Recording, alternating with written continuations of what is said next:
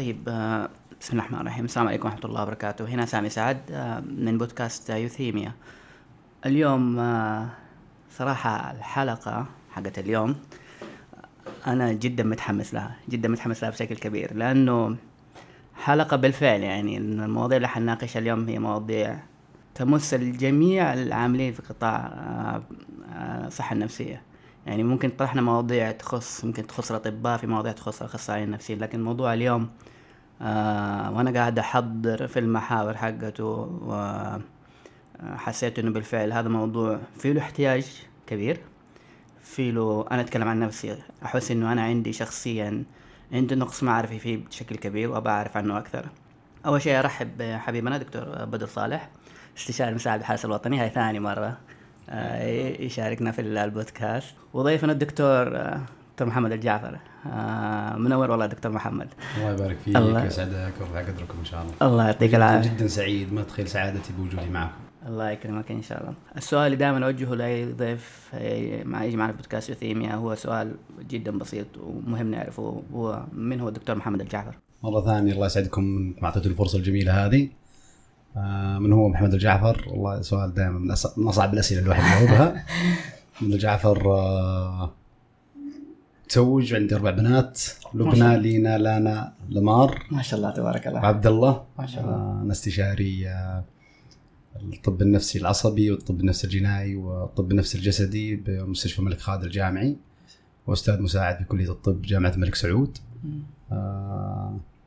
أنا من حسنات وثمرات البورد السعودي.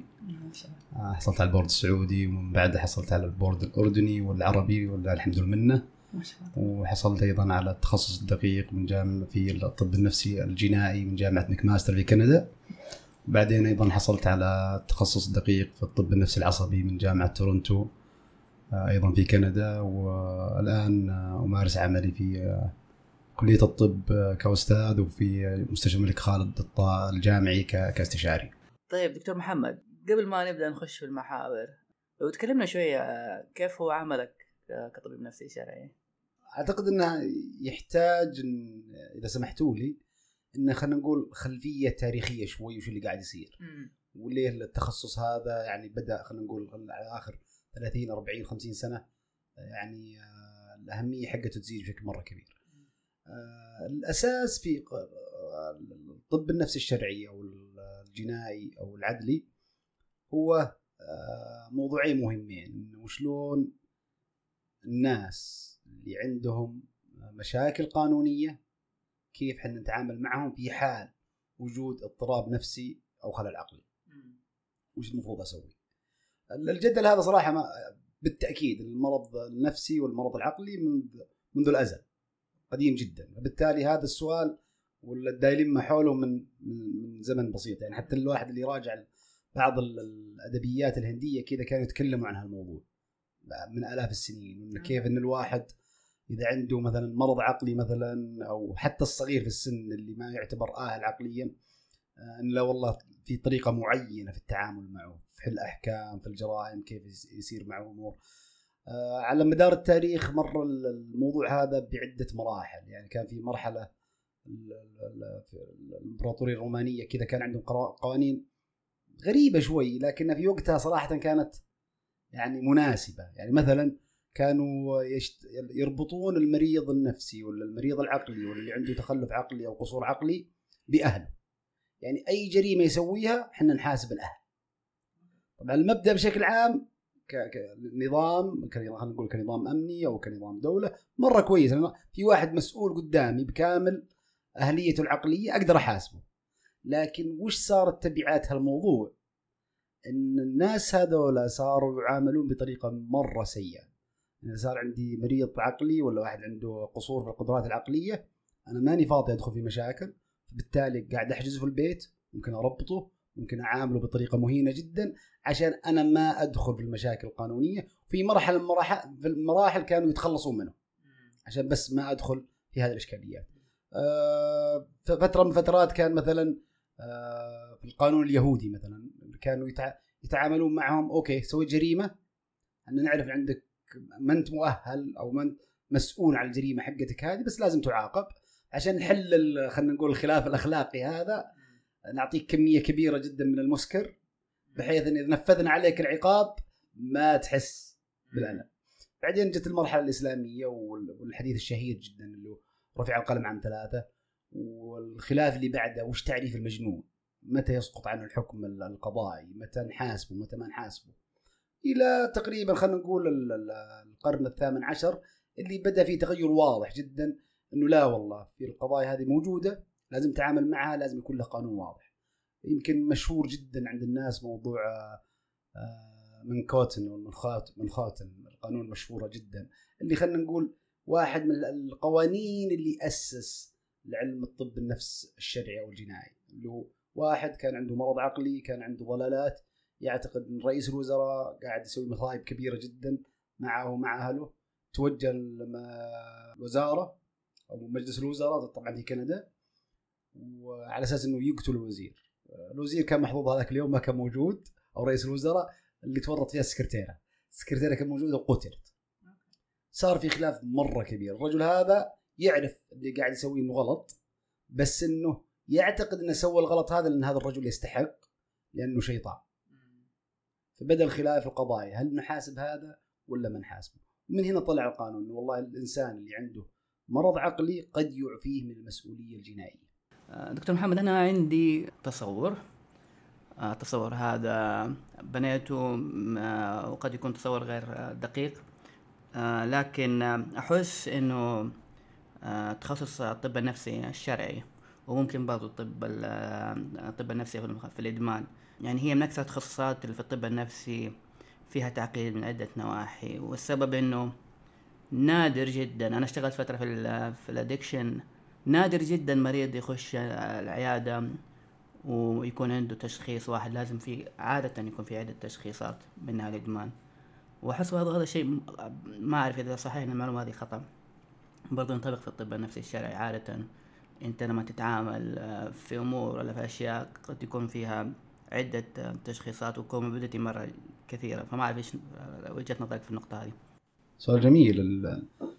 وجهة نظري الخاصة إنه كل التخصصات اللي يكون فيها تقاطع مع تخصصات أخرى أو أكثر من تخصص آه، يعني يشوبها شيء من الصعوبة بعض المرات الغموض اللي آه، يخلينا بعض المرات نفكر وش اللي قاعد يصير في هالتخصصات.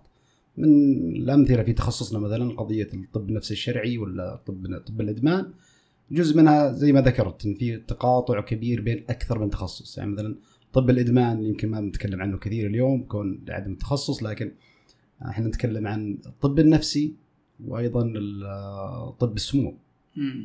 في الطب الشرعي آه، انت تتكلم عن الطب النفسي والقانون والأنظمة. فهذه يجعل من هذه التخصصات بعض المرات قد تكون فيها شيء من الصعوبة ال- بعض المرات قد يكون فيها شيء من الغموض. آه وللتوضيح أيضا حتى بس الناس ما يعرفوا إحنا نتكلم عن إيش. لما نتكلم عن الطب الشرعي هو نفسه الطب الجنائي هو نفسه في بعض الدول العربية اللي يسمونه الطب العدلي. okay. فهي كل هالمسميات الثلاث هذه هي اللي تطلق على الطب النفسي الشرعي أو الجنائي أو العدلي. okay. جميل. ط- طيب دكتور محمد طبعا كلنا نعرف إنه الأصل في تقديم ال- الخدمات ال- الخدمات النفسية سواء آه، علاج دوائي علاج آه، نفسي أو أي نوع آخر من التدخلات إنه الأصل هو إنه يكون في موافقة من الخاضع للعلاج أو من المريض أو من المراجع. ولكن في بعض الحالات الأخرى يكون الشخص غير آه، غير مقر أو غير موافق على تلقي الخدمة العلاجية المعينة مثلا. آه، على سبيل المثال ممكن أحد أكثر الأمثلة شيوعا مثلا في حالات في أقسام الطوارئ مثلا مريض عنده أفكار انتحارية أو حتى خطة واضحة لانهاء حياته. ويكون وقتها القرار الطبي اللي هو ال- الدخول أو التنويم ويكون المريض رافض. فما هي الطريقة الأمثل للتعامل مع هذه الحالات؟ سؤال جميل جدا صراحة وفي شقين مهمات.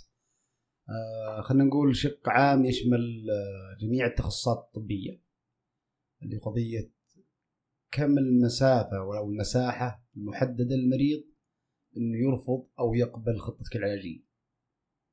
والسؤال اللي يخصنا في التخصص لما تجيني حالات أعتقد إن الحالات هذه تحتاج تنويم من وجهة نظري الطبية وش التعامل الأمثل منها.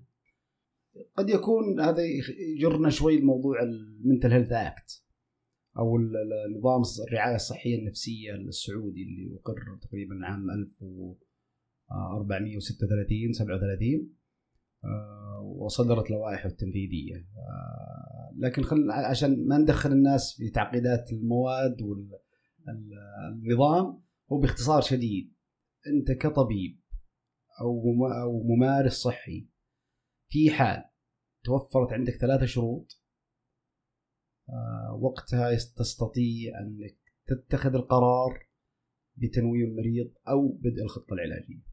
هذه الثلاث شروط نبدأ فيها انه يكون فيه مرض نفسي واضح اتعامل معه. النقطة الثانية إن في خطر سواء على المريض أو على الناس اللي حوله أو حتى يكون الخطر هذا خطر محتمل قد يكون الخطر هذا ما هو 100% لكن احتمال احتمالية وقوع الخطر هذه كبيرة والشيء الثالث إنك تعتقد إنه في حال عدم تنو... ما كل الناس اللي يجون الطوارئ مثلا كلهم حالات عندهم حالات انتحار مثلا أو حالات يبغون يؤذون الناس كثير ثاني. لكن آه، قد يكون إنك تعتقد كطبيب أو كممارس صحي إن في حال خروج هذا المريض من المؤسسة أو من الطوارئ أو من أي مكان آه، آه، حضر فيه للعلاج انه قد تتدهور حالته أو انه لن يتم شفاؤه أو تحسنه بعد الله سبحانه وتعالى إلا بدخوله للمنشاه العلاجية. هذه كلها أسباب تعطيك الحق النظامي والقانوني آه، لجعل المريض يدخل تحت ما نسميه آه، نظام الدخول الإلزامي نعم. اللي نصت عليه اللوائح يمكن بعد قليل نناقشها بالتفصيل أكبر إن شاء الله. نعم آه هذا ممكن يقودنا دكتور للحديث أكثر عن نظام الرعاية الصحية النفسية، إحنا يمكن سمعنا عنه من عدة سنوات إنه فعلا تم اعتماده وتم صدور اللائحه التنفيذيه اللي يفترض أنها منظمة لهذا النظام. ولكن خلينا نقول على أرض الواقع أغلب الممارسين الصحيين النفسيين يعني عند السؤال عن هذا النظام تأتي الإجابة مثلا من من زملاء آخرين والله لم يتم تفعيل النظام. النظام لسه يعني أوكي اعتمد ولكن لم يفعل لم يطبق ف ما هي الإجابة الأمثل على هذا السؤال؟ هل النظام مطبق؟ آه، هل هو نافذ؟ هل هو غير نافذ؟ هل المجالس آه، المحلية اللي مرتبط فيها النظام مشكلة غير مشكلة؟ ما هو الوضع في في فيما يتعلق بهذا الموضوع؟ آه، يعطيك العافية على السؤال الجميل هذا، صراحة لما نتكلم عن نظام الرعايه الصحيه النفسيه آه هذا يخلينا نرجع خلينا نقول بعض الأحداث التاريخية اللي تعلقت بهذا النظام. الحقيقة النظام كان يناقش من فترة طويلة جدا. يعني اللي آه يذكر آه وزير الصحة الدكتور فيصل الحجيلان عام 1406 آه، كان كان كان له تصريح مشهور جدا إن قانون الصحة النفسية جاهز ويخضع لبعض التعديلات. تقريبا نتكلم عن فترة 20 30 سنة. والله ما أذكر آه، فترة يعني محترمة يعني 1406 تقريبا. آه، أيضا كان في مبادرة من الزملاء في آه، واساتذتنا في المجلس العلمي في عام 1418 بمسودة مشروع أيضا لنظام الرعايه الصحيه النفسيه وتم الرفع فيها. بعد يعني مناقشات مرة كبيرة في عام 1434 آه، بفضل الله تمت موافقة مجلس الشورى على النظام. ورفع فيه لهيئة الخبراء حتى صدر بصورته الحالية في عام 1435 تقريبا. واللوائح التنفيذية صدرت بعدها تقريبا سنة لعام 36 37 آه، اللوائح التنفيذية والنظام صدر بقرار من بقرار سامي. آه، ما اظن يهمنا الأرقام الآن لكن في الأخير بما أنه صدر بقرار سامي فهو قيد التنفيذ. آه، يمكن آه، قد يكون شيء الجزئية هذه مزعجة للممارسين الصحيين اللي لما أقول إن قيد التنفيذ انك قد تتعرض للعقاب آه، إذا انطبقت عليك أحد مسبباته في النظام لكنه مو شرط إنك عارف كل تفاصيل النظام.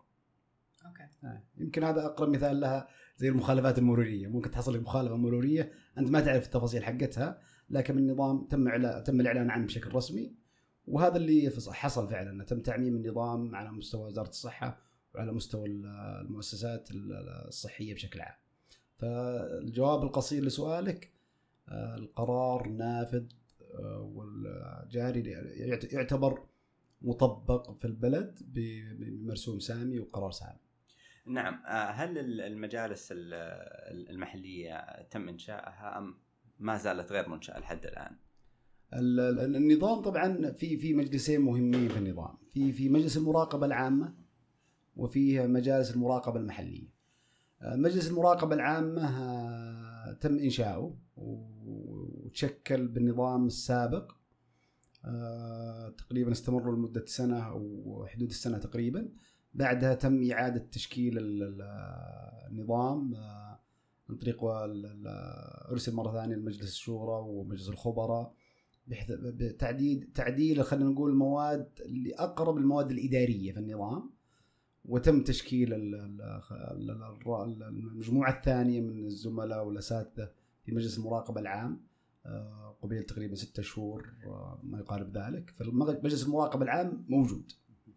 مجالس المراقبة المحلية أيضا تم إنشاء أول مجلس مراقبة محلي في في الرياض وأعتقد إن الوزارة الآن آه، قاعدة تشتغل على إنشاء المجالس المحلية في في البداية بتكون على مراحل. أعتقد إن التارجت المدن الكبرى آه، الرياض جدة الشمالية والغربية الشمالية والشرقية أو الجنوبية. ما عندي تفاصيل بالضبط اللجان اللي بعد لجنة الرياض وين بتكون. آه، لكن اللجان المحلية اللجنة المحلية في الرياض اوريدي الآن آه، قائمة وعند حصلت مجموعة اجتماعات. واتخذت مجموعة قرارات. يمكن هذا بيخليني للسؤال الثاني مباشرة. طيب الآن أنا ما عندي مجلس محلي أو مجلس مراقبة محلي في المنطقة اللي أنا فيها. طيب وش إذا عندي حاجة مخالفة نظامية مثلا ولا استفسار ولا عندي دخول الزامي أبغى أرفعه أو أحد من أهالي المرضى يبغى يرفع تظلم معين يستطيع إنه يرفعه مباشرة لمجلس المراقبة العام. لأن في حد في حال عدم وجود مجلس مراقبة محلي اللي يقوم مقامه مجالس المراقبة العامة لاتخاذ القرارات في مثل هذه الأمور. ممكن لو نحاول نبسطها للمستمعين أكثر ما ما ما هو الغرض من نظام الرعاية الصحية النفسية؟ إيش الهدف منه؟ وهل هو نظام لحماية الأطباء أو الممارسين أم لحماية المرضى أم أم لحماية الجميع؟ آه من باب التلطيف خليني أقول من لحماية الجميع عشان ما يزعلون منا زملائنا. آه من باب الواقع النظام صمم وكعادة نظام الرعاية الصحية في كل دول العالم هو نظام يوضع لحماية المرضى النفسيين في المقام الأول. قد يحمى الطبيب لكن ما هو الهدف الأساسي من النظام؟ الهدف الأساسي هو المريض. وأهل المريض إن ما يكون هناك ممارسة غير غير طبية أو غير أخلاقية أو غير مهنية وتكون له حقوق واضحة ومرجعيه واضحة للنظام سواء كان للمختصين أو لعامة الناس. فالجواب إنه النظام بشكل كبير لحماية الجميع ولكنه بشكل أساسي لحماية المرضى النفسيين وذويهم. نعم. طبعا النظام آه، يمكن اللائحه التنفيذيه اشتملت على كذا نقطة منها مثلا التحفظ الإلزامي أو التنويم أو الدخول الإلزامي أو حتى العلاج الإلزامي. فلو توضح لنا دكتور إيش الفرق بين المصطلحات هذه؟ جميل. الله يعطيك العافية. آه، أرجع أقول ما كل الزملاء اللي يسمعونا آه، خلينا نقول لهم علاقة بتفاصيل النظام. خليني أركز شوية على الحاجات اللي تهم الجميع نعم. أي ممارس صحي سواء سيكايت سواء طبيب نفسي سواء أخصائي نفسي سواء أخصائي اجتماعي آه، مرشد إدمان أي واحد شغال في مستشفى صحة نفسية أو أيضا مو مستشفى. صحة نفسية المستشفيات العامة. آه، أنواع الدخولات اللي تكلمنا عنها قبل شوي لما أجد إن المريض هذا في خطر على نفسه في خطر على غيره أنا أعتقد إنه في حال عدم تنويم المريض هذا آه، سيكون هناك تدهور في حالته أو ما أتوقع إنه يشفى أو يتحسن إذا لم يتم الدخول. هذه خلينا نقول الشروط الأساسية البسيطة اللي تخليني أعتقد أنا كمختص إن المريض هذا يحتاج دخول حتى آه، في عدم رغبته للدخول. فهذا يخلينا قدامنا عدة خيارات. خليني أبدأها من الأصعب للأسهل. الأصعب أنا والله في آه، مثلا حاضرة مثلا في مدينة فيها مستشفى صغير فيها مركز صحي.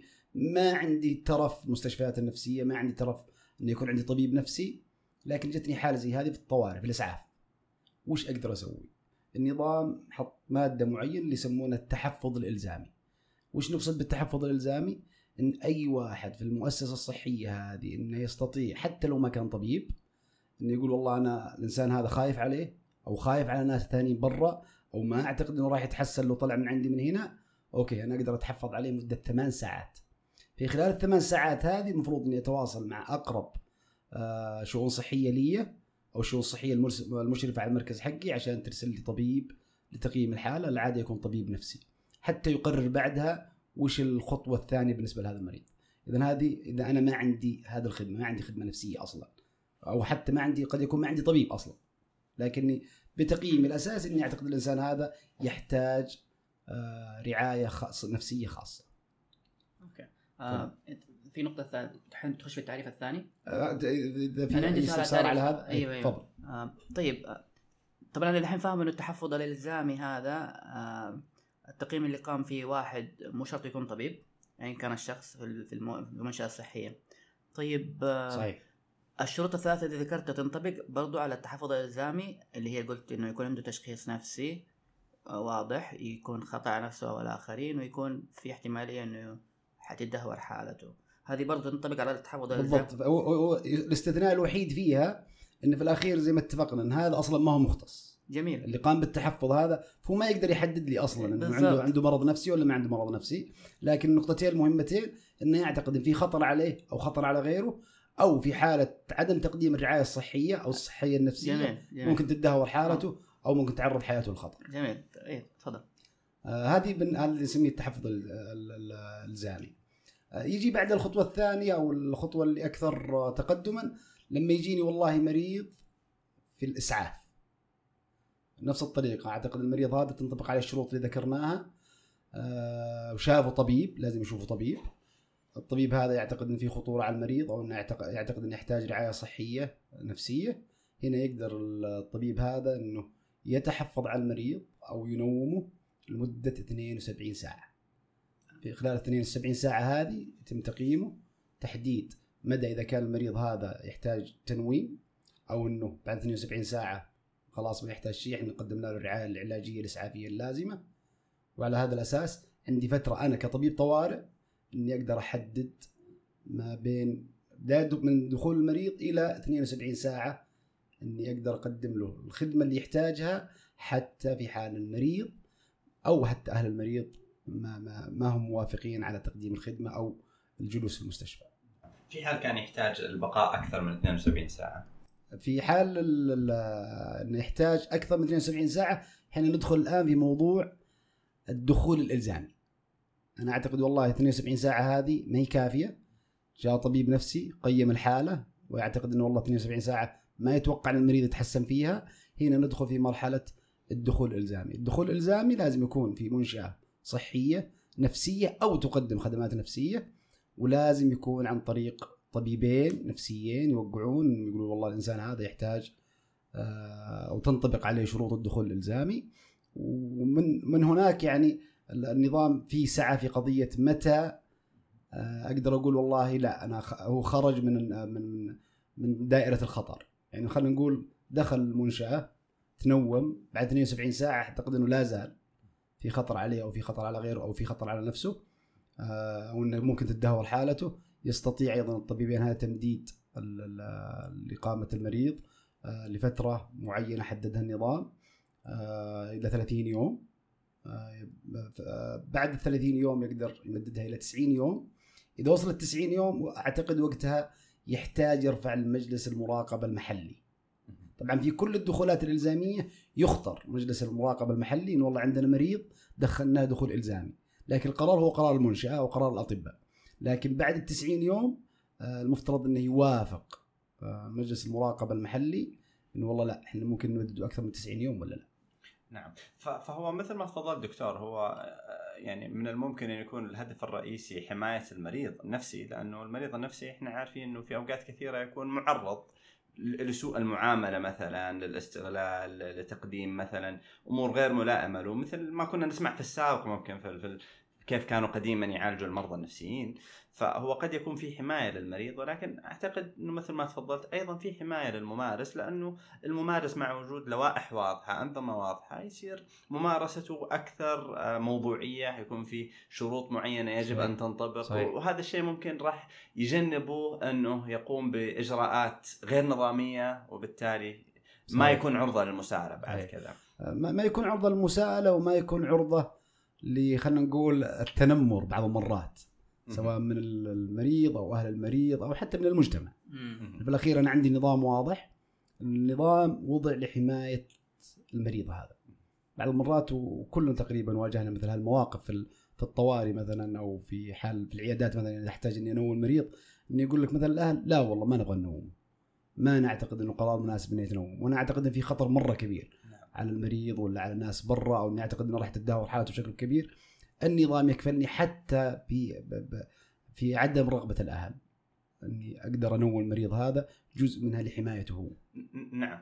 آه، لذلك دكتور آه، أنت ذكرت نقطة مهمة أنا حاب إني اكد عليها إنه كل الممارسين الصحيين سواء آه، النفسيين أو حتى العامين اللي هم على تواصل مع المريض النفسي كلهم معرضين للعقوبات الواردة في نظام الرعاية الصحية صحيح. النفسية وبالتالي إحنا نحث الجميع إنه يكون مطلع على النظام هذا وبلائحته التنفيذية الموضحة موجودة بي دي إف أعتقد بالضبط يعني أقل من 100 صفحة إذا ماني غلطان صحيح. ومكتوبة بلغة سهلة ب... يجب على الجميع أعتقد إنه يطلع صحيح. عليه ويكون على علم على أساس نتجنب اي أي صحيح. مشاكل و- وإذا بحدد ناس معينين صراحة بحدد كل الناس اللي لهم علاقة بتقديم الرعاية الصحية النفسية إضافة لكل الزملاء اللي يقدمون رعايات الرعايات الإسعافية. الخدمات الإسعافية في أي مكان سواء كان آه، مستشفى صحة نفسية أو مستشفى عام. أوكي آه دكتور محمد والله النقاش جيد. لا بالفعل لأنه الموضوع أنت قاعد تتكلم دحين وأنا يعني الاسئله كل سؤال ورا سؤال يجي ببالي عندي دحين أربع أسئلة لكن قبل ما أقول أربع أسئلة بقول حاجة مهمة اللي هي آه وجود نظام زي كذا بصراحة شيء جدا مبهج. شيء جدا كويس. أنا قاعد أقارن بين أشياء شفتها في تدريبي وأشياء تنقال الآن في حاجة جدا روعة صراحة.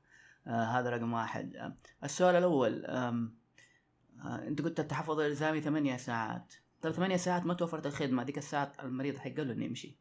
ما حد يمديه يتحفظ ب- بنص النظام غالبا الحق عندي بس فقط ثمان ساعات هذه. أوكي. اللي المفترض إنها توفر له الخدمة أو يرسل ينتدب.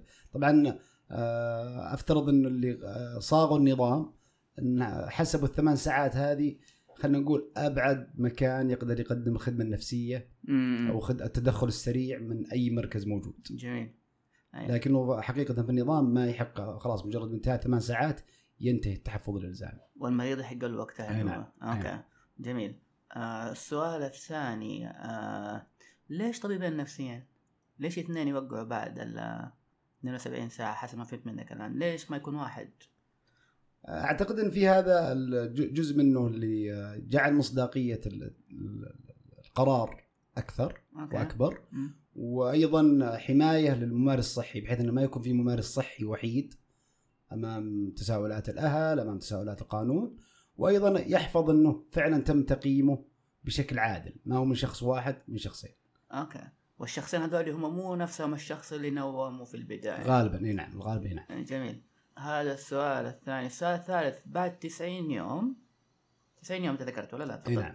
بعد 90 يوم مجلس المراقبة أنا الحين قاعد ما- صححني إذا كنت غلطان. أنت قلت مجلس المراقبة ولا اللي بعد 90 يوم إيش اللي يصير؟ مجلس المراقبة المحلي. بالضبط. نعم. مجلس المراقبة المحلي هذا مين؟ مين هو ذا المجلس؟ هذا آه، المجلسين اللي ذكرتها قبل قليل اللي مجلس المراقبة العام ومجلس المراقبة المحلي. أيوه معلش المحلي هذا مين مين أعضاء؟ أطباء ولا إيش أعضاء؟ الأعضاء لا مو مو أطباء فقط. okay. الأعضاء حقينه بالتشكيل الجديد. آه، رئيس ال- آه، الخدمات العلاجية في الشؤون الصحية. okay. حقت المنطقة اللي تشكل فيها ال- المجلس. okay. فيها أطباء نفسيين. فيها أخصائيين نفسيين okay. فيها أخصائيين اجتماعيين. فيها قانونيين. ممتاز. أنا. ففي في- بوصل لكلمة قانونيين. بالضبط. في في كوكتيل okay. يضمن إن القرارات اللي تمر على الناس هذول في مختص يقدر خلينا نقول يبدي رأيه فيها. لا جميل من الناحية النفسية لا من الناحية العلاجية لا من الناحية القانونية. جميل. طيب المريض آه 90 يوم وهو منوم. آه والله ترى أنا قاعد أقول الكلام هذا وأنا سعيد إنه في أشياء زي كذا لأنه بالفعل هذه حقوق مرضى حاجة جميلة إنها تحفظ وتكون بشكل منظم. طيب بعد ال 90 يوم معلش أنا أنا قاعد أفكر ك... ك... كأني أنا مريض الآن. بعد 90 يوم وترفع لمجلس المراقبه العام. آه مين مجلس مين المراقبه المحلي مجلس المراقبه المحلي عفوا. آه، مين يا مين اللي يعني كيف أصيغ السؤال؟ يعني مين أنا كمريض مين اللي احسه في جانبي ويدور حقوقي؟ ممتاز. آه يعني هل في أحد يناقش عني هناك في المجلس؟ هل أنا مديني أكلمهم هذول في المجلس؟ ممتاز. أيوه أيوه ممتاز. مرة سؤال مرة رائع. آه هذا يرجعنا للنقطة الأولى اللي ذكرناها أن النظام مصمم أصلا لحماية المريض.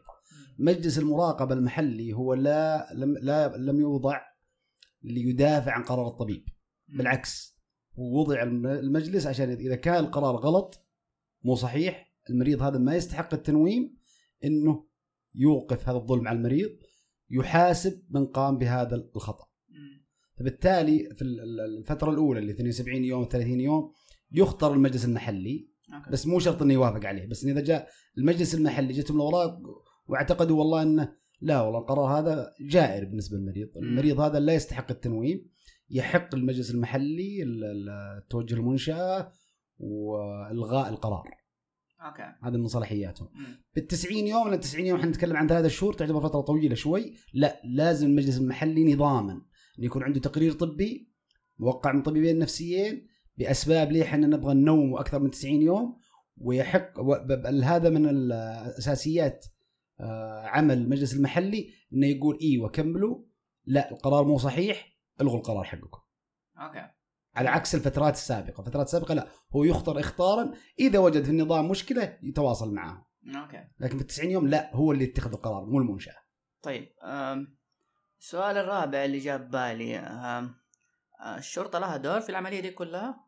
أيا كان في ال- في البروسيس ده كله التحفظ الإلزامي من 8 ساعات 72 هذه النقطة أحسها شوية حساسة المريض لسه ما تنوم. صحيح. الشرطة إيش دورها هناك آه، ولا إيه؟ ماني عارف. هل الطبيب له ما لو تنورني؟ ممتاز. الله يعطيك العافية. سؤال مرة جميل. آه سيرتك كل اليوم حلوة ما شاء الله الله. يرضى عليك. أنت الحلو دكتور الله يبارك فيك. آه حقيقة بالنسبة في الدخولات خلينا نتكلم عن الدخولات سواء الإلزامية ولا التحفظ الإسعافي ولا التحفظ الإلزامي المفترض النظام يفترض إن المؤسسات عندها نظام أمني خاص فيها. أوكي. وحتى نص في أجزاء من أجزاء النظام إنه وش مسؤوليات المنشأة. جزء من مسؤوليات المنشأة إنها تخصص ناس مدنيين للوظائف الأمنية هذه. جميل. لكن ال- ال- ال- النقطة المهمة صراحة واللي الناس يعانون منها كثير إنه لسه ما وصل المنشأة. أنا عندي ابني عندي زوجتي مم. عندي قريبي عنده حالة تهيج آه، أعتقد إنه خطير على نفسه أعتقد إنه عنده اكتئاب وتدهورت حالته الصحية ما عاد صار ياكل ما عاد صار يشرب. آه، وشلون يا ناس تقدرون تساعدوني؟ وشلون النظام يقدر يساعدني. النظام كان جدا رائع في هذا في هذا ال- النقطة صراحة في هذه الجزئية.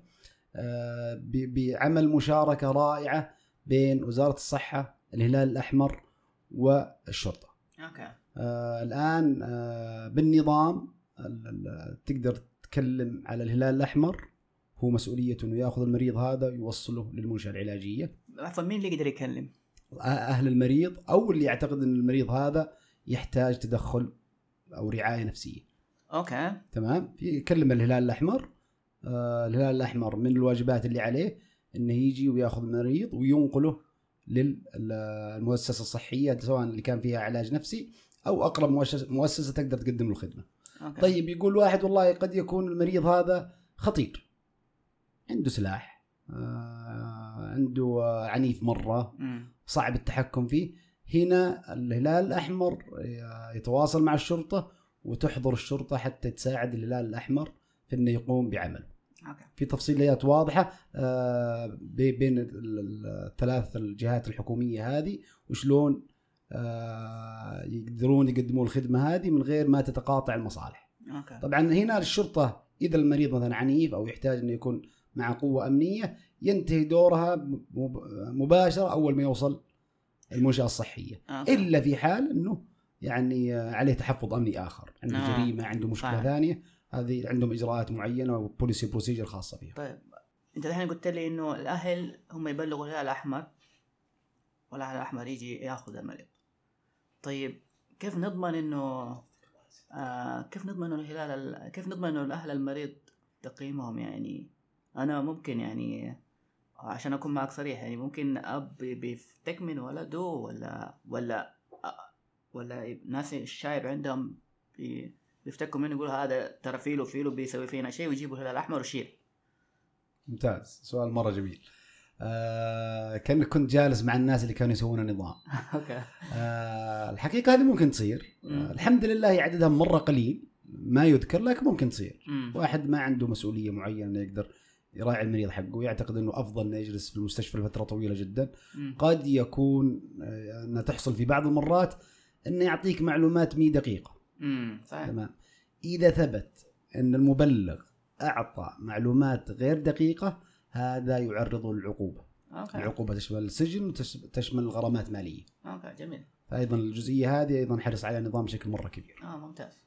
أضيف نقطة بخصوص الاستعانة بالشرطة. في أحد آه، لوائح النظام آه، تتعلق بالعلاج الإلزامي، العلاج الإلزامي لا يتضمن أي تنويم إجباري، هو يتضمن العلاج في العيادات الخارجية بحيث أنه نفترض أنه مريض مثلا مصاب بالفصام ويحتاج متابعة في العيادات صحيح. الخارجية.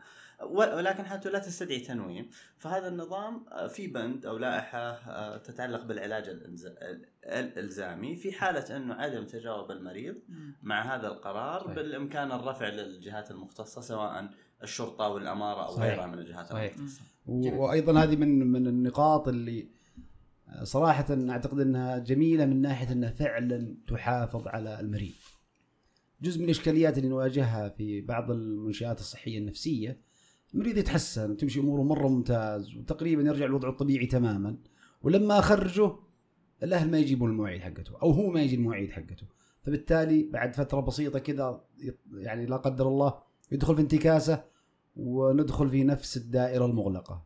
آه، ناهيك عن ال- التكلفة المعنوية والمادية وإشغال الأسرة بحالات متكررة. الن- النظام العلاج الإلزامي صراحة حمى كثير من هذا في في, الأمور المتعلقة بهذه النقطة بحيث أنه لا إذا أنا والله المريض أعتقد أنه والله في إشكالية من الأهل في إشكالية من المريض أنه ما يلتزم بمواعيده ما يلتزم بالمراجعات حقته المنتظمة يحق لي أنا كمنشأة أني أحطه تحت اللي ذكرته الدكتور بدر اللي هو قضيه العلاج الإلزامي. العلاج الإلزامي تلزمه أنه يحضر مواعيده في العيادات الخارجية آه، ينتظم على على دوائه إذا كان هناك زيارات منزلية يلزم الأهل باستقبال فرق العلاج المنزلي والتعاون معهم في حال عدم ال- التعاون وقتها يرفع للمجلس المحلي. المجلس المحلي عنده policy procedure واضحة إجراءات واضحة في التواصل مع الأمارة أو الجهات ال- جهات القبض بحيث إنه يطبق عليهم النظام المنصوص عليه. أوكي. جميل. طيب آه، دكتور محمد عندي سؤال يعني آه، آه، أحسه الضحكه هذه تخوف. إي والله تخوف سؤال أحسه يواجه كثير من ال آه، من ممكن من ال residents غالبا يعني أو ممكن من ال specialist والله كمان القضية هي ببساطة أنا جالس في الطوارئ وجاني مريض آه، مع غصبا عنه مع أهله والمريض آه، الاهله يقول إنه والله هذا الآدمي آه، عنده هلاوس عنده ضلالات آه، بيقتل نفسه وات تكون الشكوى. وأنا أخذت وجلست مع المريض وأخذت وعطيت معه وشعرت إنه أحد الأشياء الثلاث اللي أنت ذكرتها ما تنطبق عليه. وظننت إنه المريض هذا ما يستاهل التنويم الإلزامي. جميل. آه، ما يستاهل التحفظ الإلزامي. هذا تقييمي أنا كطبيب نفسي مقيم. طوارئ. وافرض مثلا ان الساعة فرضا خلينا نقول الساعة عشرة الليل أنا الحالي في الطوارئ مثلا. والمريض هذا يمشي وهذا تقييمي. ويعني واتصلت على ال specialist أو الأخص أو الاستشاري وبلغتهم برأيي الطبي وتقييمي. أنا لا أدخل مو بس resident أنا ممكن أكون specialist أنا مغلق ال board وهذا الت- تقرير لكن يجيني اتصال من فوق وريفر يكون هذا فوق. آه وأنا أتكلم لك على ممكن أشتغل في منشأة قد تكون ما هي منشأة تابع الجهات ايا كانت الجهات اللي تابعه لها. فيجيني اتصال إنه لا هذا المريض يدخل هذا المريض يتنوم أنا إيش وضعي وقتها؟ أنا صراحة وضعي صعب حيكون وقتها آه والله سؤال فعلا يتكرر كثير وسيناريو يتكرر ما خلينا نكون واقعي ما أتوقع إنه كثير مرة لكن أنا يحصل. بل أنا عشان ما أقطع أنا أنا اشتغلت فترة زي كذا شفت ليلي فترة. آه، يعني خلينا نقول ممكن أربع شهور خمسة شهور. يعني اللي ما بقول كم مرة صارت لكن بالفعل ما هو كثير. تماما مو كثير. تفضل. آه فأعتقد انه زي ما ذكرت إنه ما, ما هي مرات كثيرة. ويعني نحسن الظن في الناس فعلا حتى سواء الإدارات أو الأهل إنهم يرون المصلحة من وجهة نظرهم. ولكن آه الآن اللي يحكمني مع الناس النظام. من في الأخير النظام بيتطبق علي أنا. مم. اللي اللي مكتوب اسمه في هذه الملفات هو اسمي أنا. مم. اللي يوقع على الدخول هو أنا كطبيب مختص. آه، اكون صادق معك النظام قاسي جدا في هالناحية. آه، في حالة إنه آه، كتابة أي شيء في ملف المريض مخالف لواقعه تمام يؤدي لدخوله أو حتى خروجه من مؤسسة العلاج أو احتجازه في مكان ما المفروض إنه يكون هذا مكانه. هذا يعرض الممارس الصحي آه، لسجن سنتين أو غرامة 200 ألف أو بهما معا. أوكي. تمام؟ مب- المبلغ مو سهل. آه ال consequence أو التبعات حقته على سمعتي على مهنيتي أمور مرة كثيرة. أن وش الحل؟ الحل أنه يوضح لأي واحد يبلغني انه والله أحتاج إنه يتنوم أقول له النظام قاعد يقول كذا كذا كذا كذا كذا. مهم جدا إني أستغل كل خلينا نقول الوسائل اللي تساعدني. إذا كنت ريزيدنت خلي الأخصائي يجي معايا. إذا كنت أخصائي خلي الاستشاري يجي معايا. واشركهم في القرار حقي. إذا مسؤول المؤسسه يعتقد في ايا كان مدير طبي مثلا ولا مدير المؤسسه أو ايا كان يعتقد لا والله أنا عندي صلاحيات وأعتقد إن هالمريض آه، أوجه بدخوله آه، المفترض إنه يكتب ذلك بشكل شخصي. الغالب الناس يترددون كثير إنه يكتب مثل هذا القرار لأنه في الأخير هو قرار طبي. لكنه أنا أقول دائما يعني كويس إن الواحد يكون عنده شوية أنانية في هال في هال آه، القرارات لأن في الأخير هو الوحيد اللي سيحاسب عليه. لن لن لن لن يوضع في الاعتبار آه، خاطر والله المدير أو خاطر المسؤول أو خاطر الأهل فمهم جدا الواحد إنه يكون صارم وواقعي في مثل هذه الأمور طيب دكتور محمد نفترض إنه آه، كطبيب نفسي آه، في مستشفى عام آه، مثلا جانا تحويل على سبيل المثال نفترض إنه مريض عمره 80 سنة ولديه حالة متقدمة من ال- السرطان مثلا إنه منتشر بشكل كبير وإنه مآل المرض يعني سيء أو إنه ال- العمر المتبقي طبعا الأعمار بيد الله ولكن يعني حسب تقديرات الأطباء إنه ما عنده الكثير اللي يعيشه المريض. والمريض في اللحظة هذه رافض إنه ياخذ العلاجات. فحينها إيش التصرف الأمثل؟ كطبيب نفسي وأيضا كطبيب مشرف على حالة ال- الأورام مثلا. رائع جدا. السؤال هذا صراحة فيه أكثر من زاوية. آه زاوية لها علاقة بالمريض وزاوية لها علاقة بالطبيب وزاوية لها علاقة بالتخصص. آه وهذا يخليها أعتقد أنها زاوية ثرية جدا مهم جدا أنها تناقش. أو موضوع جدا مهم أنه يناقش. آه الحقيقة أنت قاعد تتكلم عن اللي يسمى بشكل طبي اللي يسمونه كاباسيتي اسسمنت تحديد أو تقييم الأهلية العقلية من ال capacity assessment آه هذا دائما كثير بالذات الزملاء اللي يشتغلون في ال psychosomatic الطب النفسي الج- الجسدي يواجهون هذه الإشكالية. والله عندنا مريض بالسيناريو اللي أنت ذكرته تماما. تعالوا يا جماعة الخير شوفوا إيش الحاصل معه. الواقع إن تحديد الأهلية العقلية آه إن مي وظيفة أو تحديد الأهلية بشكل عام مي وظيفة ال psychiatrist مي وظيفة الطبيب النفسي ولا ال psychologist الأخصائي النفسي هذه وظيفة الفريق المعالج آه، قبل ما أبدأ أدخل في التفاصيل حقتها خليني بس أذكر نقاط يعني يمكن تساعدنا بشكل كبير. القضية الأولى مهم جدا انه وش المفترض؟ المفترض بشكل عام إن كل الناس عندهم أهلية لاتخاذ قرارات عن أنفسهم. هذا الأصل، هذا الأساس اللي نمشي مع الناس كلهم. مهم جدا إنه ما يخلينا نحيد عن هذا الافتراض أي شيء له علاقة بالمريض مثلا شكله مثلا عمره التشخيص حقه. مثلا يجيك واحد يقول والله هذا المريض عنده فصام هذا المريض والله عنده اضطراب وجداني ثنائي القطب. وكانها شتيمة مثلا. بالضبط. لا أو يقول لنا أعتقد والله بما إنه مرض نفسي أو مرض عصبي هذه أكثر الحاجات اللي إحنا نواجهها. والله هذا عنده صرع هذا عنده والله تصلب لويحي يفترض إنه خلاص انتقل من حالة الأهلية لحاله عدم الأهلية والكلام هذا غير صحيح ابدا. ممكن الواحد يكون عنده آه، فصام ممكن يكون عنده اضطراب وجداني ممكن يكون عنده تصلب لويحي ممكن يكون عنده صرع. قد يكون عنده تخلف عقلي أو آه، نقص في القدرات العقلية ولا يزال يحتفظ بهذه آه، بهذا الحق انه يكون له قرار ومؤهل انه يتخذ قرار عن نفسه وعن علاجه وعن تصرفه المالي. هذه النقطة الثانية، النقطة الثالثة إنه لما أعتقد انه والله هذا اللي قدامي المريض ما هو آهل عقليا آه، على اتخاذ قرار معين مهم جدا إن اللي بياخذ القرار مكانه اللي يسمونه ال substitute decision maker ايا كان هذا الاشخاص الشخص نتأكد إنه بياخذه في حاجة لها علاقة بمصلحة المريض. الحاجة اللي نعتقد إن المريض لو كان في كامل قواه العقلية بيسويها. وهذه لها process يعني آه مهنية معينة عشان تعرف وش اللي يسمونه ال best interest حق المريض هذا. آه النقطة ال- ال- ال- الأخيرة إنه مهم جدا إنه أوفر كل شيء ممكن إني أوصل المعلومة هذه للمريض. يعني ما آخذ ال- ال- ال- الموضوع بشكل مرة بسيط بأسئلة مرة بسيطة وفي الأخير أكتشف المريض مو فاهم وش قاعد يصير. والنقطة الأخيرة إن أكثر واحد وأفضل واحد وأحسن واحد يسوي الاهليه هو الطبيب المعالج.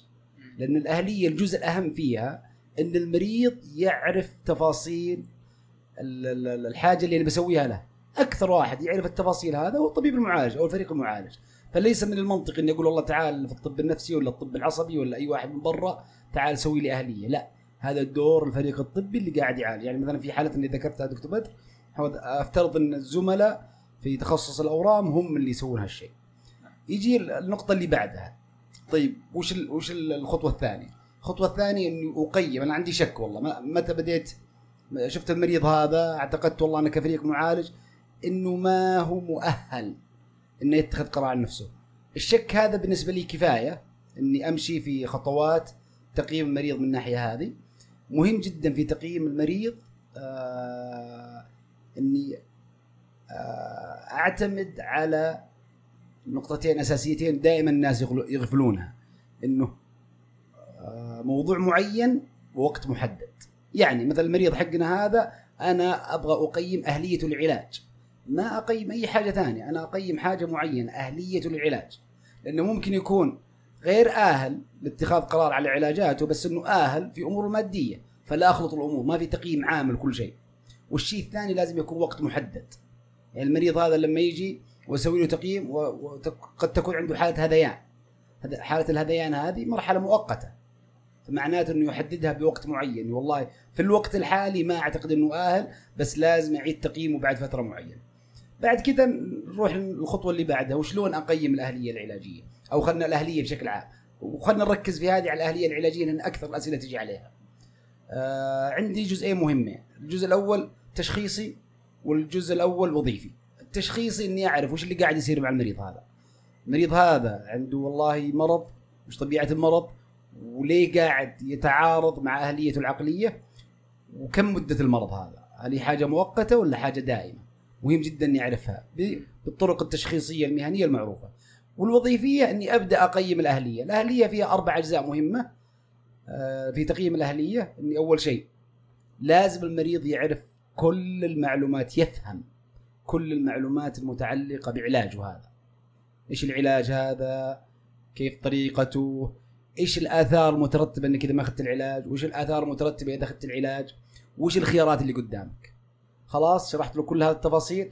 غالبا لما أقول كل التفاصيل التفاصيل اللي تهمه كمريض ما أشرحه بالتعقيدات الطبية حقتي. بيكون بشكل بسيط جدا يفهم وش اللي قاعد يصير. بعد ما يفهم أو اعتقد إنه فاهم المعلومات حقتي هذا مهم جدا إني أتأكد إنه قاعد يرجع لي المعلومات هذه يقول لي المعلومات. أنت وش فهمت مني؟ وش الحاجات اللي أعطيتك إياها الحين؟ إذا أعطاني إياها بشكل واضح أروح للخطوة اللي بعدها. إني أتأكد إن المريض هذا قاعد يوزن الخيارات هذه. وش الأفضل إني آخذ العلاج ولا ما آخذ العلاج؟ هل أتعرض الكيماوي ولا ما أتعرض الكيماوي؟ وآخر خطوة في تقييم الأهلية القضية إنه كيف يقدر يوصل قراره للفريق الطبي حقه. إذا خلصت الاربع طبعا كما ذكرت هي حاجات مهنية والمفترض إن كل آه، طبيب أو كل تيم فريق طبي يعرف كيف يسوي الأربع خطوات هذه. بعدها إذا كانت كل الخطوات هذه كويسة من حق المريض إنه يرفض العلاج حقه. حتى وإن خالف اقتراحات الفريق حتى المعالج. حتى وإن خالف الفريق المعالج حتى وإن اعتقد الفريق المعالج انه قد يكون آه، القرار هذا ما هو حكيم. وهذه نقطة مرة مهمة. آه، القرارات غير الحكيمة لا تعني دائما عدم الأهلية ولا عشان كذا ولا ولو لو أخذنا هذه القاعدة كان كلنا غير آهلين عقليا نتخذ قرارات كثير غير حكيمة في حياتنا. فمو شرط إنه من وجهة نظري أنا كمختص إن القرار حق المريض هذا ما هو حكيم لا يحرمه الحق في اتخاذ القرار من ناحية أخذ العلاج أو عدم أخذه.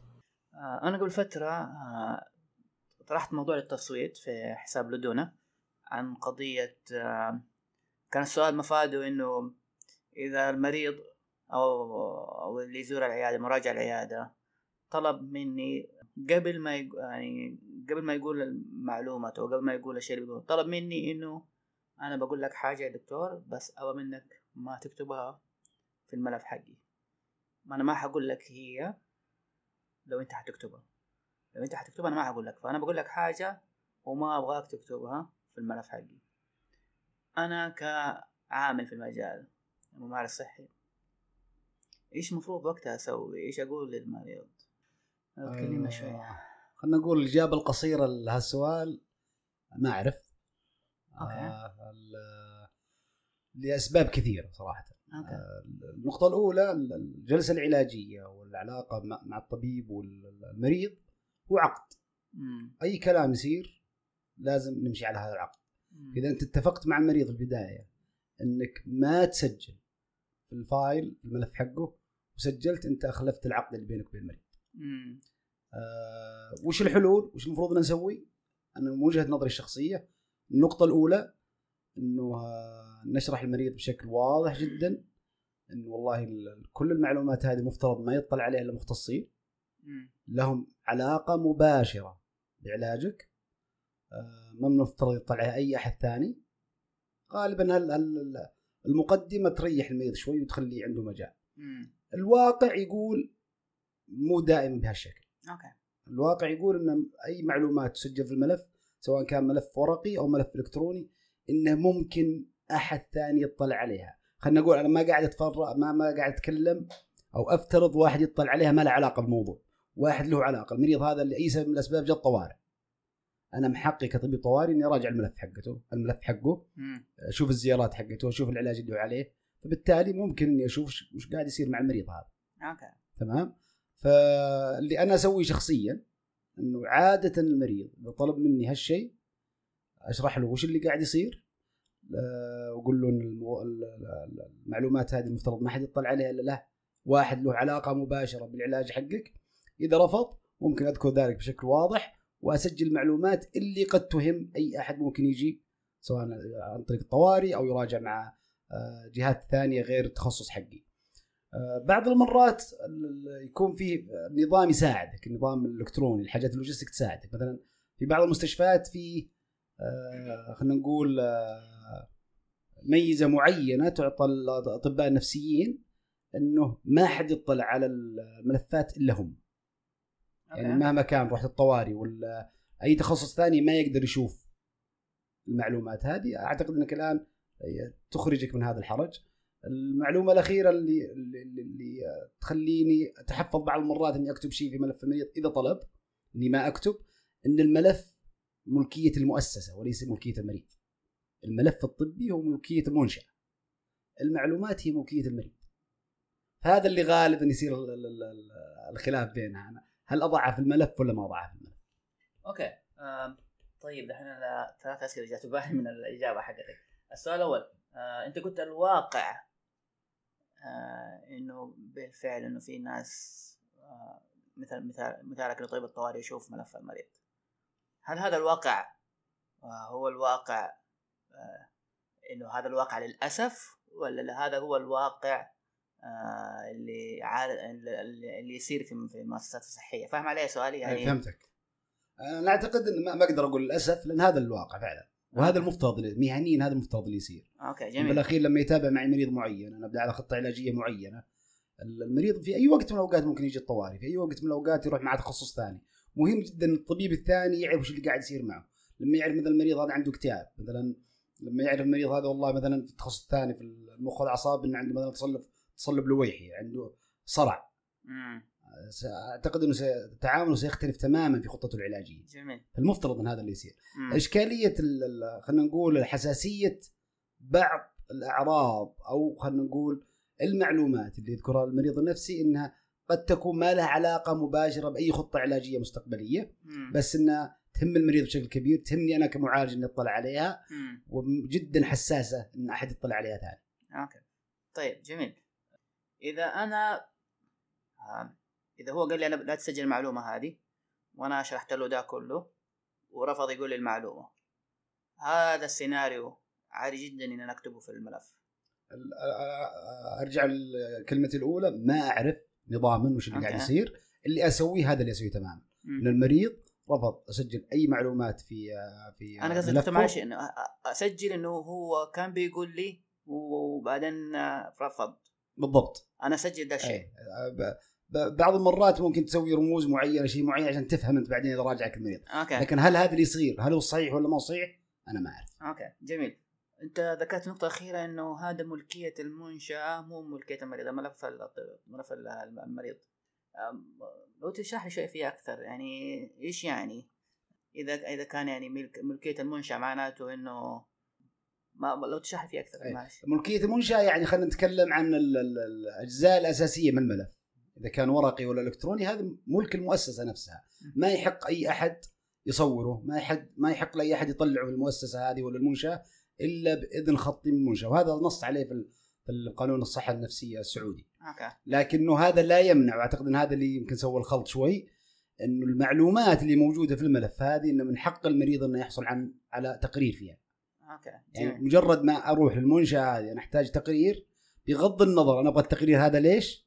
ما أحد يقدر يقول له لا. يعني قبل فترة كان لا. جيب لنا مثلا خطاب معين مثلا أو ليه أنت تبغى التقرير؟ أو لازم توجهه لجهة معينة؟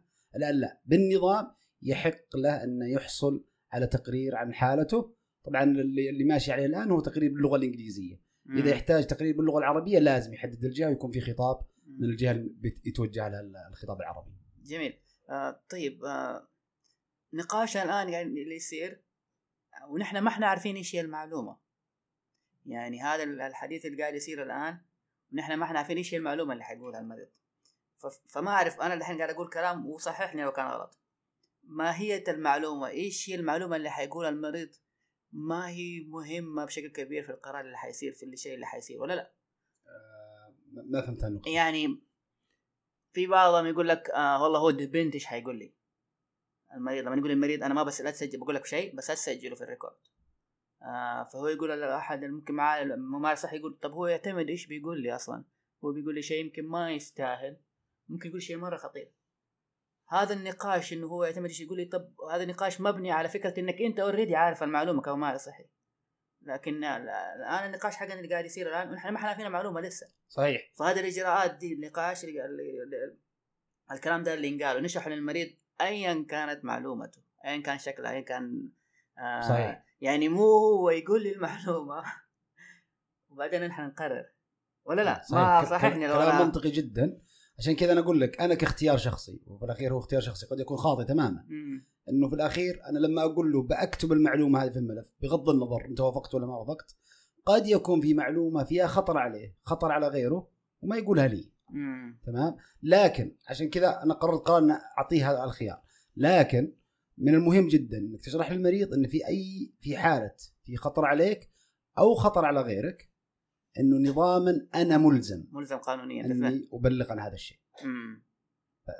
لكن بعض المرات يكون فيه حاجة تتعلق بحالته الصحية. صحيح. إذا ما عرفتها قد تؤثر على خطتك العلاجية كاملة. مم. فأنا أشوف إن أو- أرجع مرة ثانية هذا رأي شخصي. إني قد أخسر هالجزئية إذا أنا قفلت الباب من البداية ولا إذا بأخذها بشكل خلينا نقول concrete شوية أو بشكل آه، أنا ما أدري والله معنى concrete بالعربي لكن بأخذها بحذافيرها كما قال الكتاب بقول له معلش والله أنا ما أقدر أسوي أي آه، interview معك ولا أكمل ال- ال- الخطة العلاجية حقتي اللي لازم أكتب كل شيء في الملف مم. وممكن أنهي المقابلة وقتها لكن في الأخير قد يكون في حاجة مرة مهمة خسرت إني أقدر أساعد المريض في- فيها أو أساعد آه، الناس اللي حوله. مم. جميل. آه هو صراحة الموضوع يعني له أبعاد كثيرة صحيح هو موضوع شائك فعلا. لأنه يعني ممكن أحد يقول لك أنا ممكن أقول له ما حسجلها عشان بكسب المريض. آه وما بخسر علاقتي فيه. بس آه آه الموضوع اللي يقوله بالفعل ممكن يأثر على العملية العلاجية. آه فإذا أنا اخترت إني ما أدون آه ويقول لي شيء آه أنا حكون ملزم قانونيا إني أدون ديك الساعة فكرة العلاقة بيني وبين المريض ما هي من أولوياتي حاليا. صحيح صحيح. يعني مثلا قال المريض والله أنا عندي مثلا أفكار إني أبغى آذي أحد ثاني. رئيسي في العمل أنا مجهز سلاح مجهز شيء وناوي آه، أروح الخطوه اللي بعدها. وقتها الآن تكون بشكل واضح باللغة إنه لازم بالنظام لازم أحمي الطرف الثالث. الأمور اللي فيها آه، لها علاقة بالأطفال مثلا. يعني في مثلا طفل في البيت قاعد يتعرض لعنف قاعد يتعرض ل آه، أي أي ايا كان شكل العنف هذا أنا ملزم قانونيا ان أبلغ الجهات المختصة. ويفترض علي إني ابلغه في الجزئية لا أنا لازم أبلغ في هالموضوع آه، ممكن نتطرق لآخر محور في حديثنا اليوم دكتور محمد. العنف والاضطراب النفسي. طبعا الموضوع هذا شائك وممكن يعني أصنف الآراء حياله إلى إلى صنفين ال- النوع الأول اللي هو ينفي تماما وجود أي علاقة بالاضطراب النفسي والعنف وأن الاضطراب النفسي لا يؤدي للعنف وأنه آه، لا لا تحمل الاضطراب النفسي أكثر مما يحتمل والم- وال- والمصابين بالاضطرابات النفسية هم في الغالب ضحايا للعنف وليسوا عنيفين. هذا هذا الرأي الأول، ال- النوع الثاني من الآراء على النقيض تماما ممكن يحمل أي سلوك غير سوي أو أي سلوك فيه أي نوع من العنف إلى الاضطراب النفسي مباشرة، وهذه يمكن نسمعها كثيرا إنه أي تفسير على طول هذا مريض نفسي. فما هو رأيك دكتور في هذا الموضوع؟ الموضوع هذا صراحة شائك جدا. لا من المتخصصين ولا من العامة. آه، وزي ما ذكرت في آراء مرة كثيرة. لكن خليني أركز هنا إن نركز على الحقائق. هذه يمكن تخرجنا من الحرج بشكل مرة كبير. أعتقد إنه ما هو من المنطقي إنك تقول والله ما أقدر أقول والله إن بعض الأمراض النفسية إن العنف فيها أعلى فيها من غيرها. دراسات تقول بشكل واضح تماما. مثلا الفصام مثلا الفصام إذا كان المريض الفصامي عنده آه، هلاوس سمعية الهلاوس السمعية هذه هلاوس آمرة هو تقريبا ضعفين آه، الناس العاديين بالنسبة للعنف. نعم. الدراسات تقول بشكل واضح تماما انه والله ال- وطبعا هذه من الحاجات اللي مرة غريبة واللي ما درست إلا بشكل في الفترة الأخيرة خلينا نقول العشر 15 سنة الأخيرة هذه اللي قضيه الاكتئاب. الاكتئاب بدأت تطلع دراسات مرة كبيرة إن قد يكون الاكتئاب سبب من أسباب العنف. يعني مثلا في دراسات قوية تكلمت عن آه، جنوح الفتيات مثلا المراهقات. جزء منه قد يكون يرجع للاكتئاب. خلينا نقول اللي يسمونه الماس ميردر القتل الجماعي. دراسات تقول الاكتئاب قد يكون له دور فيه كبير. قضية العنف في في في جهات العمل. الاكتئاب دراسات تقول إنه له دور في هالموضوع. قضية يمكن ما هي كثير عندنا وما ما عندنا إحصائيات صراحة على مستوى الوطن العربي بس برا لا. في اللي يسمونه القتل عن طريق الشرطة. أنا ما بقتل نفسي بس بستفز الشرطة بطريقة معينة أنا ما أبغى أقتل نفسي. أنا أبغى أموت بس ما أبغى أقتل نفسي. بس بستفز الشرطة بطريقة معينة لدرجة إنهم يطلقون علي النار. كوسيله غير مباشرة بالضبط. اللي يسمونه suicide by cop يعني الانتحار عن طريق رجال الشرطة. ما أقدر أنكر قضية إنه والله بعض مثلا الاضطرابات الضلالية مثلا قضية اضطرابات ضلالة الاضطهاد مثلا وهي خاصة بالذات إذا كان معها low self esteem عدم ثقة في النفس أو غضب أو قلق تزيد العنف. قضية ال- ال- الضلالات اللي لها علاقة بالتحكم في حد يتحكم فيا تمام هذه أيضا تزيد العنف شوي لكن آه كم نسبة هذا العنف؟ الدراسات تقول ان لو جبنا كل حوادث العنف هذه الفيروس بشكل عام راح أجد إن اللي سوى اللي سواه مريض نفسي أو مريض عنده اضطراب خطير نفسي هم من 3 إلى 5%. أنا أعتقد إن هذه القراءة المتزنة للموضوع يعني ما أنفي الموضوع تماما لكن لما أقارن اللي قاعد يصير بشكل كبير نسبة هذول من 3 إلى 5%. هذا يعني يعطي الموضوع آه، شيء من التوازن. وأؤكد على نقطة مهمة يمكن ذكرتها في معرض حديثك انه الدراسات أيضا تقول إن المريض النفسي عشر مرات أكثر عرضة للتعرض للأذى من الناس العاديين.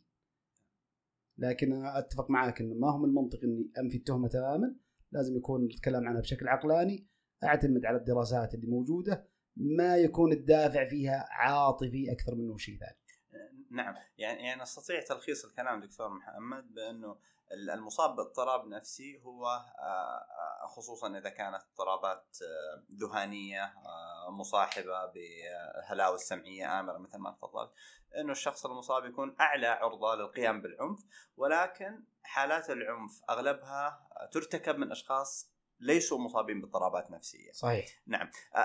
دكتور من أين يعني تتوقع جاية حكاية نفي العلاقة بين الاضطراب النفسي والعنف؟ يعني وكأنه دائما في محاولة لتبرئة الاضطراب النفسي إنه لا والله الاضطراب النفسي ما يسوي الاضطراب النفسي ما يعمل بينما زي ما أنت تفضلت قد يكون هناك زيادة فعلا طفيفة ولكن من فين جاية محاولة إنكار الموضوع هذا؟ آه هذا واضح تبغون تطببوني في السؤال هذا طبوني بالذات مع الزملاء لكنه أنا أعتقد إنه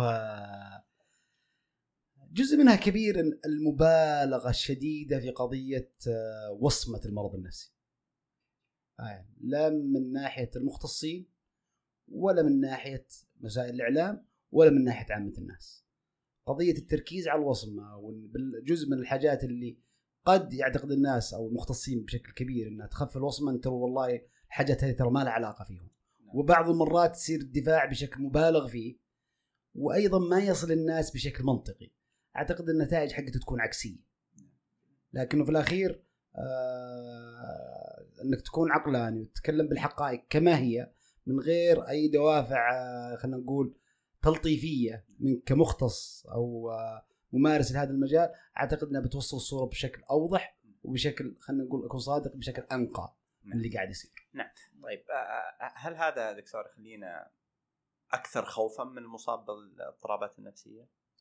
كما ذكرت لما أجي زي ما يقولون واحد زائد واحد يساوي اثنين لما أجمع كل حوادث العنف في العالم اللي يسببها مريض نفسي من ثلاثة إلى خمسة في المية هذا يخلي القلق حقيقي قليل جدا وطبعا حتى الدراسات يعني اللي يستعرض الدراسات العامل الأساسي في آه، زيادة خطورة المريض النفسي أو غيره هو بشكل شبه إجماع إن استخدام المواد المحظورة. نعم. الكحول في مقدمتها ثم يأتي بعدها جميع المواد المحظورة. يعني أعطيك مثال مرة بسيط على مثال ضربناه قبل شوي. إحنا قلنا المريض الفصامي اللي عنده آه، أصوات هلاوس سمعيه آمرة ضعفين. نعم. الناس العاديين بالنسبة للعنف. إذا صاحب ذلك استخدام المواد المحظورة ترتفع الاثنين هذه تصير عشر أضعاف الناس العاديين. فهذا يعطيه هذا هذا المفترض نركز عليه وين وجه البوصلة. البوصلة ما هي على المرض النفسي البوصلة على العوامل الثانية اللي تخلي ممكن وضع المريض النفسي يصير أعنف أو اسوء أنا في حاجة بصراحة بضيفها في الجانب هذا. أنت ذكرت إنه الحقائق آه، هي أفضل وأنا يعني يعني أحط تحت خطوط كثيرة. الحقائق كافية. الأشياء الداتا اللي قدامنا كافية آه، عشان اللي دافعهم دافعهم جيد إنه الواحد يتكلم إنه العنف ما له علاقة بالمرض النفسي وإنه والله عشان بنقلل الوصمه هذا دافع لطيف لكن الحقائق كافية بايضاحها بدون إهمال أو لحقائق أخرى. صحيح. آه لأنه يعني المبالغة في في يعني إحنا مجالنا في ال psychiatry مجال محتمل لأشياء كثيرة. آه سواء pathology سواء medication سواء investigations uh, في له احتمالات كثيرة. فالإطلاق في جانب كذا بشكل زائد عن لزومه قد يسبب ردة فعل. عشان كذا أنا أشعر بعض الأحيان إنه بالفعل لأنه إذا صارت ايا كان مشكلة صارت آه، حاجة في المجتمع صارت هاشتاج صار في شيء صار مقطع شفنا مقطع في له جانب عنف وصار كلام كثير إنه هذا بسبب مرض نفسي. ونحن كعاملين إنه بإطلاق وكلمة إطلاق نحط تحت قوسين. يعني نقول انه المرض النفسي ما له علاقة بالعنف أحس هذا الإطلاق قد يسبب ردة فعل غير جيدة. إذا بالفعل إنه هذا بالفعل حاصل إنه بالفعل في ما بقول المرضى النفسيين بشكل عام لكن بعض التشخيصات بعض الأمور في اللي في مجالنا إحنا سيكاتري صحيح. آه وهذا مجالنا نحن. آه بعض الأشياء اللي تصير قد تصدر آه بعض التشخيص بعض التشخيصات بعض الأعراض قد تسبب ارتفاع في درجة العنف. فلما يصير عنف من مريض نفسي بتشخيص معين آه وهو وهو مريض نفسي وصدر منه عنف فكيف تقولوا ما في عنف؟ هذا يسبب ردة فعل غير جيدة صحيح قد يسبب ردة فعل إنه يرفع من نسبة الوصمة في المجال عموما أحسنت في شيء تبي تضيفوه؟ في شيء تبي تقولوه؟ الله يعطيكم العافية. كان مرة مرة مرة سعيد. الله يسعد عليك. آه دكتور محمد والله أنا أنا الحلقة دي أنا جدا مبسوط منها. الله يسعدكم آه يعني في topics انطرحت آه أثري أثريتوني أكثر مما أثريتكم. لا بالعكس والله دكتور محمد شكرا والله دكتور محمد. و... وإن شاء الله مرة ثانية يعني نحن تكلمنا عن ال forensic إن شاء الله مرة ثانية نتكلم عن neuro ابدا أتشرف أتشرف في الله يكرمك دكتور محمد يعطيك ألف عافية وجزاك الله خير. الله يعطيكم العافية. شكرا.